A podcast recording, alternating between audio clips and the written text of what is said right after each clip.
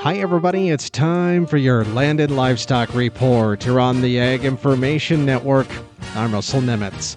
Well, according to our friends at AgriPulse, the Dietary Guidelines Advisory Committee's examination of which foods make up a healthy diet has the U.S. potato industry worried that the legendary spud will lose its status as a vegetable and thus a favored position in federal nutrition programs? The issue involves the role of potatoes in our diets, more specifically, the amounts consumed and the way they're prepared. The National Potato Council has been sounding the alarm over the committee's work, resulting in lots of articles and interviews across the entire country warning that potatoes may be reclassified as a grain.